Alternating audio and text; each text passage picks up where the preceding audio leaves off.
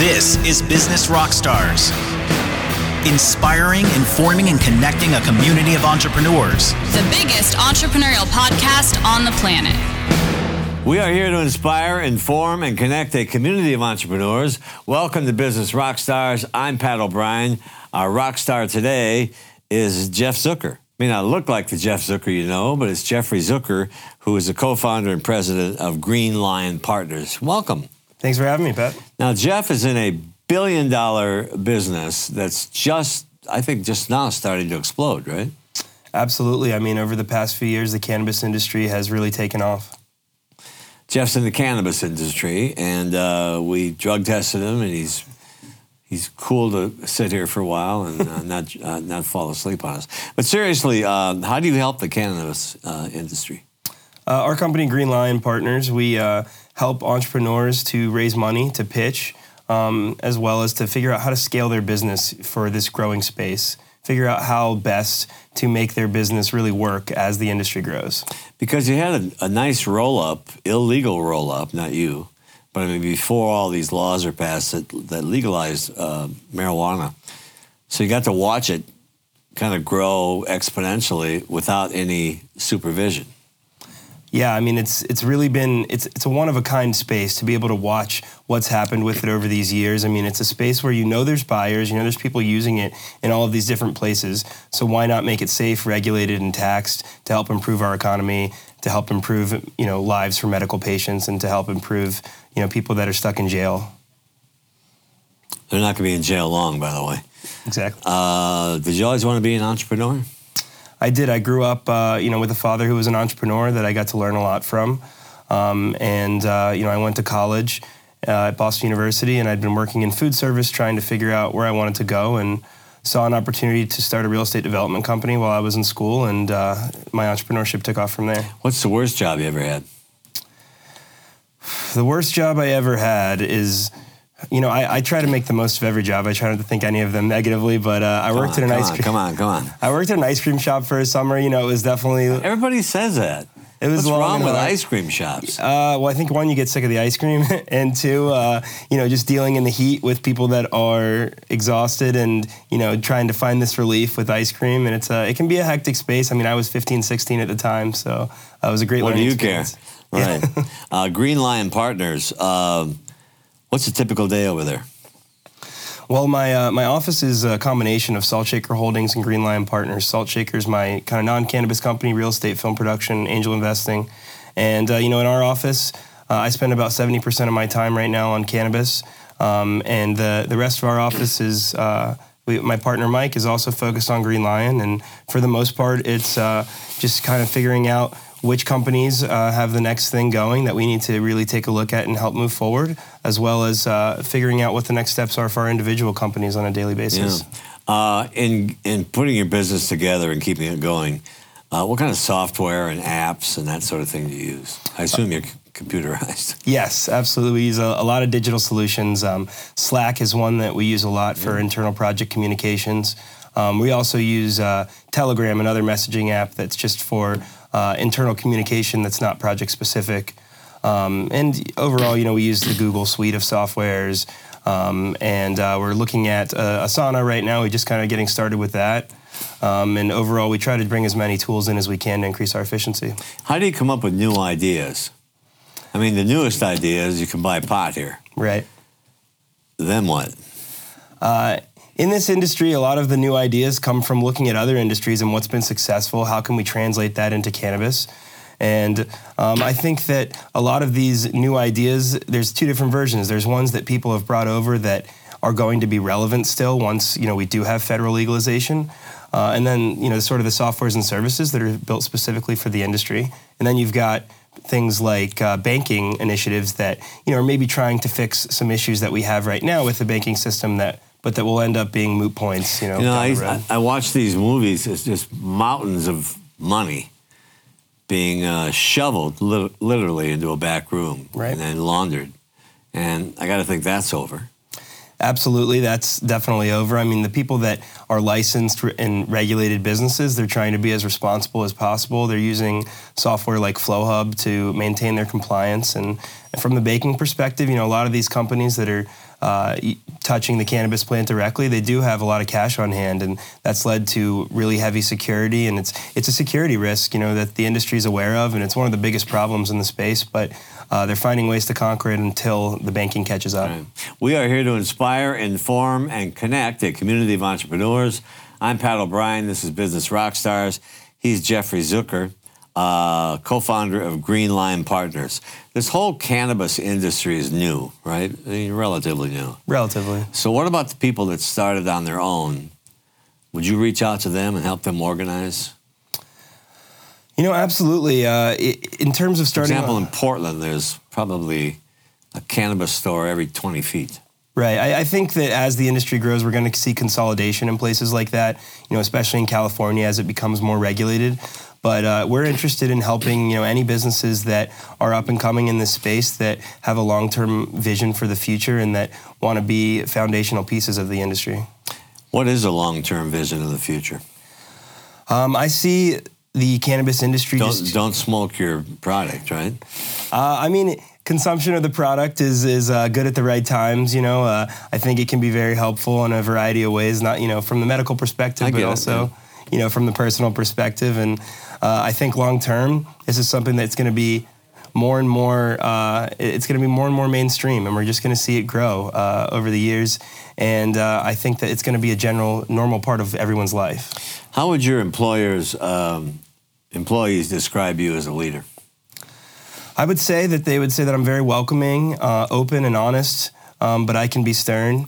Um, I try to make sure that everyone is enjoying what they're doing and that they're happy in their position. And if they're not, I try to figure out how best to get them there while still accomplishing what we need to. How would they describe your management style? I think they would describe my management style as uh, stern but friendly um, and approachable.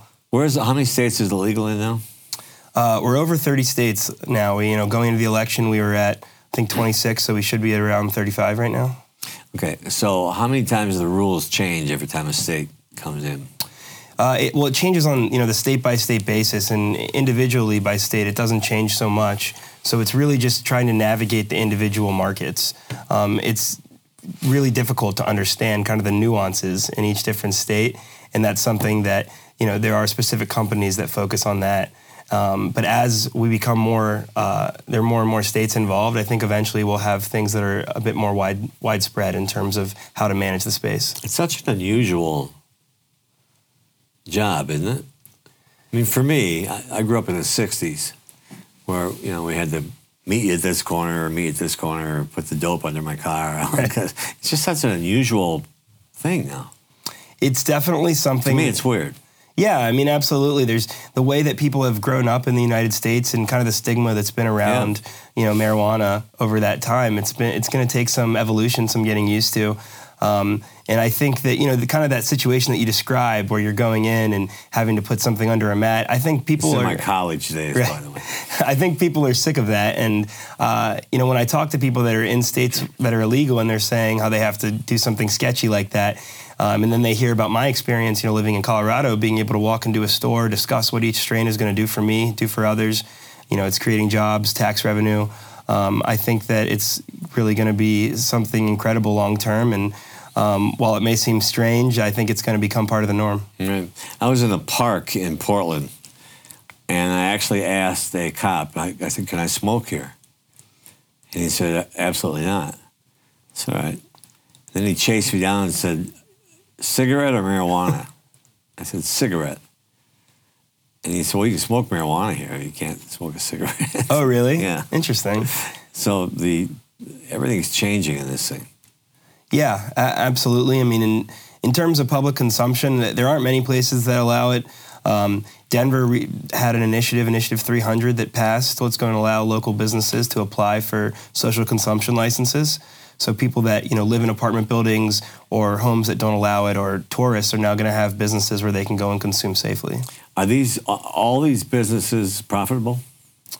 Uh, right now, no. There, I'd say that's probably a misconception that there's, you know, people are swimming in cash in this industry. Um, you know, the, the cultivators and dispensaries are taxed very heavily over 70% rate. Um, and the businesses that I work with, the softwares and services that are really trying to grow, um, really they have a long-term vision in mind. I don't see most of them being incredibly profitable for you know say five years or so. Really? Um, there's money coming in, but a lot of it, there's growing going on with these uh, these businesses, the business process companies. Who did you lean on to get information about this? About the cannabis industry? Yeah. Um, so a very close friend of mine, Evan Nison, he's uh, runs a PR firm in the cannabis industry, and he was sort of our first point of contact in the space, and he made some great connections for us uh, to guys like Leslie Bocskor from Electrum Yeah, Partners, yeah. and uh, we're also investors and members in the ArcView Investor Network, and that's been an incredible space for us to both network as well as find companies to invest in. Did you ever think you'd be involved in the cannabis business legally? I, if you had told me, you know, in high school that I was going to be working in the cannabis industry, you know, 10 years down the road, um, I would have been pretty flabbergasted at the time. You know, it's not something that I ever would have imagined. Right. Um, but y- having been in other businesses and looking for what the next business I wanted to start was, uh, my partner and I saw this space as a place that was going to boom. And we thought, you know, in 20 years, we're going to be kicking ourselves if we're not involved. And we've done everything we can to try to build ourselves into the foundation of the industry and make sure that it's going to grow responsibly. We are here to inspire, inform, and connect a community of entrepreneurs. I'm Pat O'Brien. We'll be right back. Business Rockstars. This is Business Rockstars. I'm Mark Lack, and we're here to inspire, inform, and connect a community of entrepreneurs. Patrick Stakenas is joining us right now. He's the CEO and president of Determine. It's a pleasure to have you on the show with us. Thank you, Mark. How are you? So I'm doing fantastic. I want to hear about your business. What do you do? Great. So uh, Determine uh, really empowers companies' uh, decision-making processes. So we uh, provide them with the technology that allows them to manage, track their suppliers, um, contracts, anything that's associated with contracts and suppliers, uh, as well as uh, being able to use those suppliers for all of their employees to buy things. So catalogs and things like that. So really help uh, workforces empower um, their employees to make better decisions. My guess is this is probably not your first business, or is it? No, no, obviously not. I was going to no. say, you don't usually get into that type of business if that's your first business. Yeah, no. But interestingly enough, uh, there was a trend that uh, that I spotted here a few years ago that allowed me to, to be in this position. Uh, um, but uh, yeah, no, I've done uh, entrepreneur type things for a number of years. Well, take us back to the beginning. What was your first company? Sure. I want to I want to know what led to this. well, there's actually a, a spot before that, if, it, uh, if you're okay with that. I, I um, actually grew up on a dairy farm, and my dad, brothers are uh, entrepreneurs, uh, you know, and they turned uh, a small, uh, you know, little business into a, into a major production uh, environment. And growing up in that world, um, I kind of learned to, to, you know, figure out and fend for yourself and, and be creative and, and uh, figure out things. So got out of there in the late 80s and went on to um, uh, start a company in uh, the CRM space, the software as a service type thing, and uh, worked with uh, a New Zealand company who were uh, uh, great entrepreneurs, understood the business, and, and really was way ahead of the of the uh, the SaaS curve, if you will. Okay. And um, it was uh, an interesting time. Sold the business, went on, did a few other things, uh, and then 2005 founded a, another company uh, called ForceLogix, where we again saw a trend yeah. um, in the space and uh, was able to take that public in 2010, sold it in 2012. Congrats. And then, uh, thanks. exciting times. Yeah, it was exciting. And then we, uh, a little consulting for a couple of years. And then I joined Determine um, uh, almost three years ago, where uh, it was a small little entity. And we've done several acquisitions now to get to where we are today. Well, I want to pinpoint the going public. Sure. Not a lot of companies probably ever will experience what that is like. So break it down. What was it like from your experience? Well, it was a small, small company. This was uh, 2008, 2009, when uh, there was venture capital money available. However, it was uh, uh, very hard to, to get at. Uh, you, you had to have uh, a lot of we had a lot of work done far down the road before you'd able to get venture capital. It was different a few years before that. It was different a few years after that. But in the 2008, 2009 timeframe, um, there was an opportunity to to take a small company on the Canadian Stock Exchange, actually, and um, uh, pool some money together through uh, a system that they had.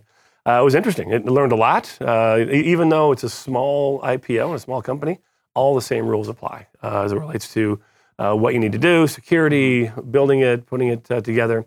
And um, it was great. It was a great experience, and uh, we were able to launch that into the, the sale of the company a couple years Well, later. I don't think a lot of people understand the right timing or how to make the distinction between when I should go public. And it sounds cool and exciting, but I've also heard a lot of people say it can also be very detrimental to a company. And we had the billionaire Tillman Fertitta sitting where Sure, you were, sure. and he talked about taking his company public.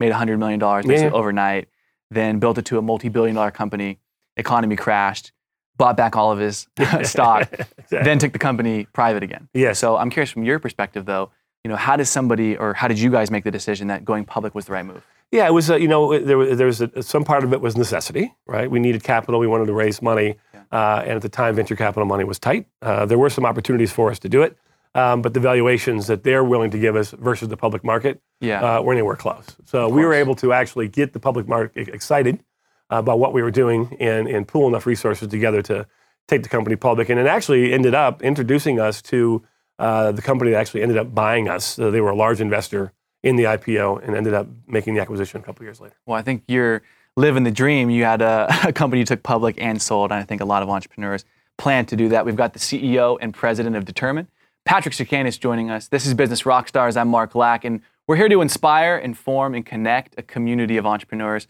What do you feel like on your journey has been one of the biggest lessons you've learned? Not a lot of entrepreneurs that sit mm-hmm. in this chair have gone through all of the business iterations you have, grown and sold companies like you have, and taken co- companies public like you have.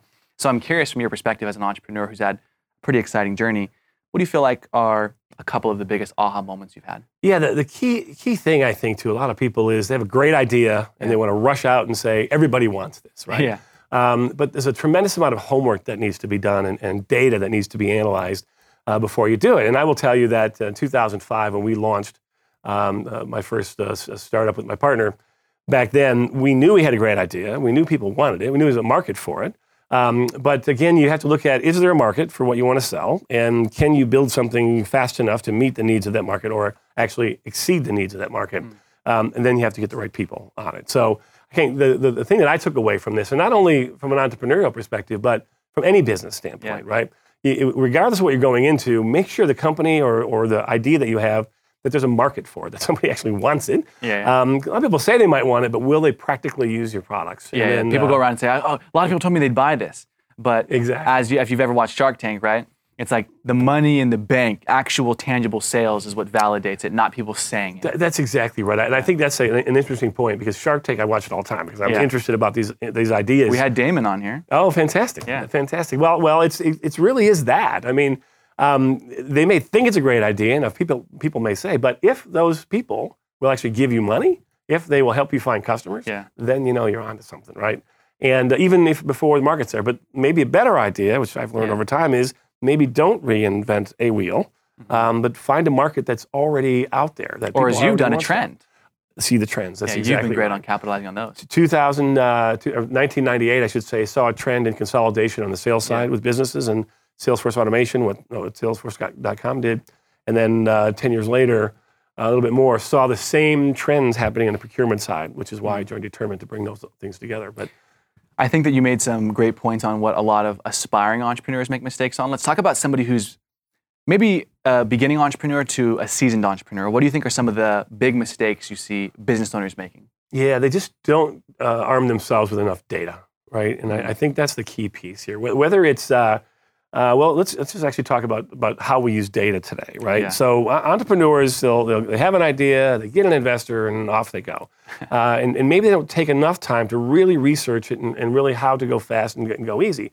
I mean, we don't do anything as a society these days without data. We don't go out to dinner, out to lunch. I'm not, if I'm going to spend 50 bucks for lunch, I'm going to take a look and, and read the reviews and Yelp who has gone there. Yelp, Open Yeah. Table, all that stuff, and not make those decisions um, un- until I have data. And, Mm-hmm. and 10, 15 years ago, we didn't have that opportunity. We, I remember buying my first house, right? I walked in, yep, I like it, bought the house. Didn't Yeah. look at the, you know, all the information around it or the neighborhood Yeah, or all those things.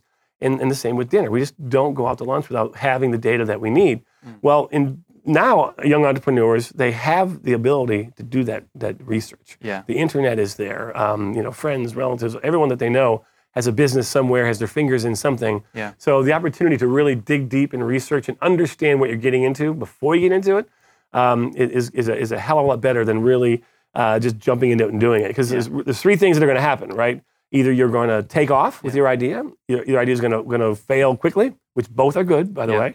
The worst is getting caught in that middle and just trudging on, trudging on, spending money, spending money, and never actually going one way or the other. And then if it drags out, then you got trouble. I love that advice. I'm excited to come right back with Patrick Stakenas to talk more about what makes his company successful.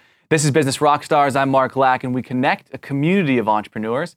You can join us on Facebook, Twitter, and online at businessrockstars.com. Snap introduces a group video call feature. 82 Labs raises $8 million, and a self care startup raises $5 million. I'm Brittany Lane with Venture News. Here's your entrepreneur update. Snapchat introduces a new video group chat feature. This new addition will let you chat with 16 of your closest friends and do a voice call with up to 32 people. Getting started is simple. You tap the video icon in the group chat or start a call with a few people and then invite new friends to join. The Hangover Recovery Drink from 82 Labs raises $8 million. This special morning after recovery drink has vitamins, electrolytes, and an herbal medicine called DHM that apparently makes your hangovers magically go away.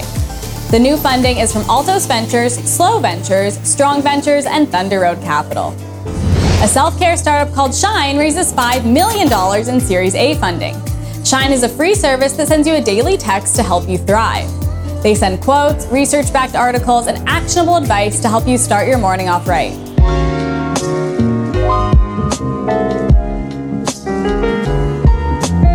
Shine has 2 million active users to date.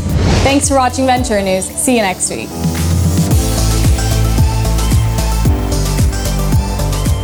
This is Business Rockstars. I'm Mark Lack, and we're here to inspire, inform, and connect a community of entrepreneurs. Joining us right now is Patrick Stakenas. He's the CEO and president of Determine. Recap first what your company does.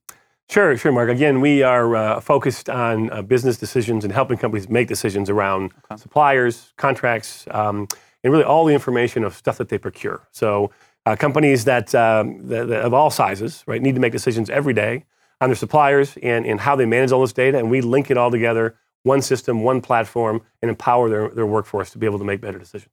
So, something like that is a space that a lot of people are getting in. Mm-hmm. There's a lot of need for that, and a lot of companies are creating different variations of a similar solution. So, my question for you is how do you differentiate yourself as a preeminent brand and option in such a noisy competitive space? Sure, sure. Well, we, we actually started three years ago um, in, in the thought process. We, we saw, and in fact, uh, one of the areas that, um, that, that, I, that I was working with uh, very closely is on the procurement side was understanding what people are going to want three years from now, three years ago. And, uh, and again, then they're looking for suites or platforms of technology. They don't want to have to go looking in 10 different places for information uh, when it comes to their suppliers, when it comes to contracts, their customers, and so on. Um, so we did a uh, period of acquisition over two years. We bought three companies together and, uh, and really created a, uh, a platform versus a suite of products. And that's a big differentiator. Um, the platform that we have now is, is one code base of technology. So when you onboard a supplier onto your business, um, they're inside the, the database of that platform. So whether I come in through a procure to pay opportunity or whether sourcing Yeah. or whether contract management, uh, all that data from the contracts, the suppliers are all in one spot. How do you find the right team? Because something like this, a lot of this I can already tell has to do with the people that are behind it, not only creating and developing it, but also tweaking, fine tuning, and managing it, which is really important as well. And you guys are in charge of a lot of data. And I know that with technology, a lot of times stuff can go wrong. Yeah. And so you have to have that team ready to go Yeah. to make sure that the clients are happy. And I can imagine it's, you know, you guys are charging some good fees for these large clients Sure. to have all this stuff. So how do you go about finding great talent to build a team like this? Yeah, you know, it's it's a process, right? Uh, if you think about, imagine bringing three companies together uh, in, in just over a year's time period. Yeah, wow. Three different cultures. One was actually in France, and one in Indiana, one in California, right? So three completely different uh, of cultures. So it really is a matter of getting everybody first on board uh, with, with, with, with, with, with what you already have, Yeah. and then understanding who believes and who doesn't believe, right? And you'll have a lot of uh, people inside the organization that are from the old culture and the old school, and they will just naturally work their, themselves out of uh, out of the organization because they just don't fit the, the new culture. And one of the things I think that companies a mistake they make is they try to cram a culture into the business too quickly, and you kind of have to let things happen on its own. In fact, I will tell you that within the first year of bringing these three together, we've probably turned over 50% of the company. Um, just because people needed to uh, really get on board or, or get out. And um, but the re- the way you're, you're able to do that is starting at the top. So with our executives, I, when I when I came into this role, I think there were 15 C-level people. Well, we immediately took that down to eight, Wow. right? And now of those eight uh, individuals, now you have to go out and find the right people to manage each of those positions. And we actually ended up with, you know, probably of the eight, uh, four that were original and, and, and four that were, that were new. And again, the key piece of all that is, um, you know, you can go out and you can interview all day long, but if you can find people that know people through your existing relationships, and I will tell you that every single person on my executive team right now came from somebody that, that either already knew them on the executive team uh, or knew them from uh, a previous position uh, outside of that. And then the key is having them go find the people that they know and trust and doing it all together. So the better you're networked, the better off you're going to be. So you, like many other successful CEOs of companies, have been successful as a result of the people and the culture. Absolutely. So I'm glad that we brought that up. We've got the CEO and president of Determine, Patrick Stakenas, joining us. This is Business Rockstars. I'm Mark Lack, and we're here to inspire, inform, and connect a community of entrepreneurs. Values is something that comes up when we talk about company mm-hmm. culture. So, what are some of the values that you integrate into all the companies because you found that these values, when adopted by everybody, are what drive success? Yeah, we, we actually have a, a very prescribed set of values that we talk about every day I inside knew, the I knew you would. Yeah, yeah, we do. No, and, and I won't go through all of them, but, uh, but there are six core values, and it's collaboration, it's teamwork, it's you know all those things that you, that you would expect. Um, but we don't just put them on a board and put them on a cube. We actually espouse them every day. Uh, we get everyone to live live those. Uh, of those values and, and really understand it and, and talk about them amongst each other and, and start meetings with values and, and, and actually you know work together as an organization. Uh, and, and now we're actually taking that a step further this year. We have the values in place, we have our vision and our mission in place, and now we're actually taking this to put, put a, heavier, a more heavy emphasis on the actual customer side of it and how can we espouse our values on our customers as well and get them to pull in. We're you know we're a small company um, when it, when it comes to some of our nearest competitors who are who are you know uh, giants in the industry, um, but we beat them every day because of the strength of our company and because of the values that we have and the core culture that we have as an organization. A lot of big companies surprisingly have some of the worst company culture Mm-hmm. and some of the worst customer service, which is crazy to think that they were able to get so big. Right. My question for you as we shift gears is on the topic of sales and marketing. Sure. How are you generating and converting leads for this specific type of business that you're in? Well, again, it, it's interesting from the standpoint of where we are. We're, we're Yeah. not a heavily funded company. Where our nearest competitor actually just recently went public and raised, I don't know, $250 million or something like that. Small number. Um, what's that? I'm yes, well, yeah, Small in number. our world, big numbers.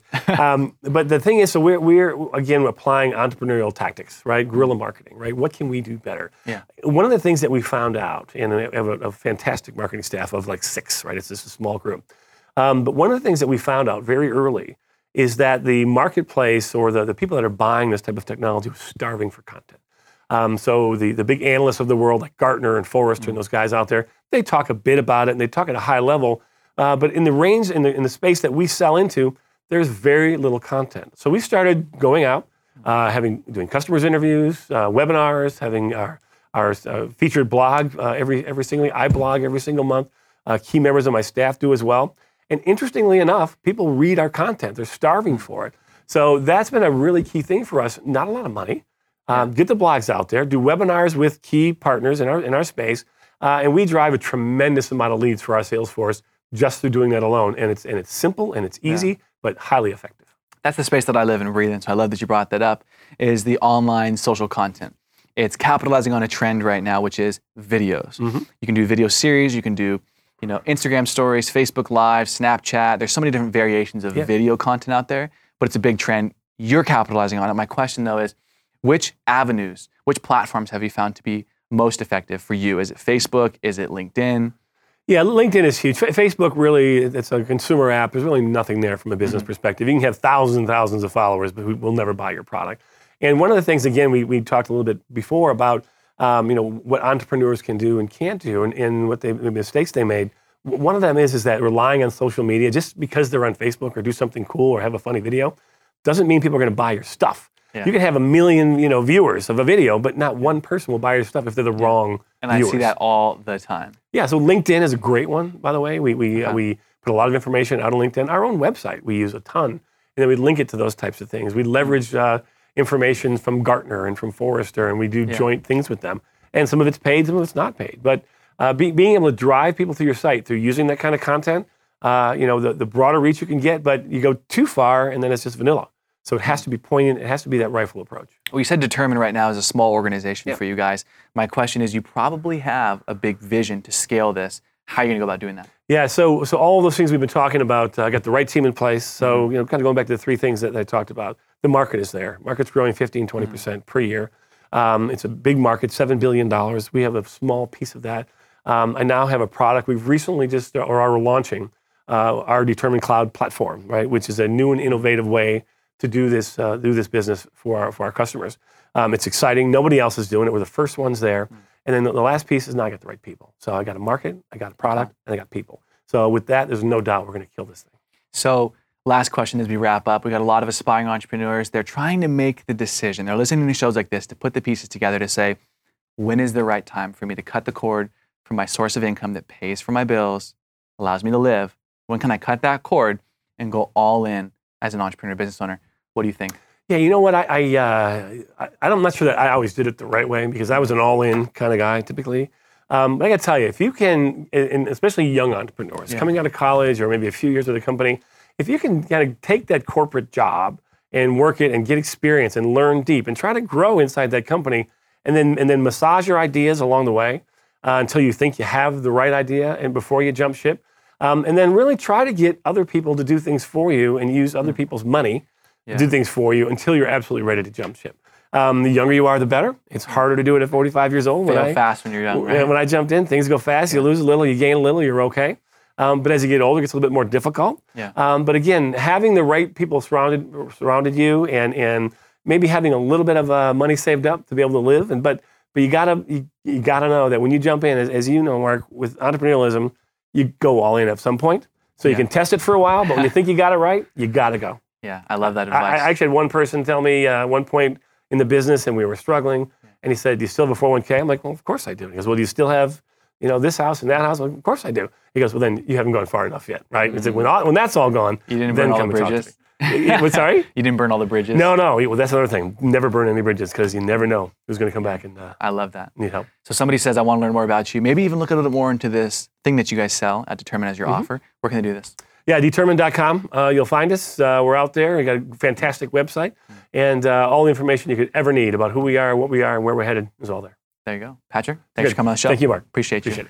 I'm Mark Lack. This is Business Rockstars. We connect a community of entrepreneurs. You can join us on Facebook, Twitter, and online at businessrockstars.com. This is Business Rockstars. Rockstars.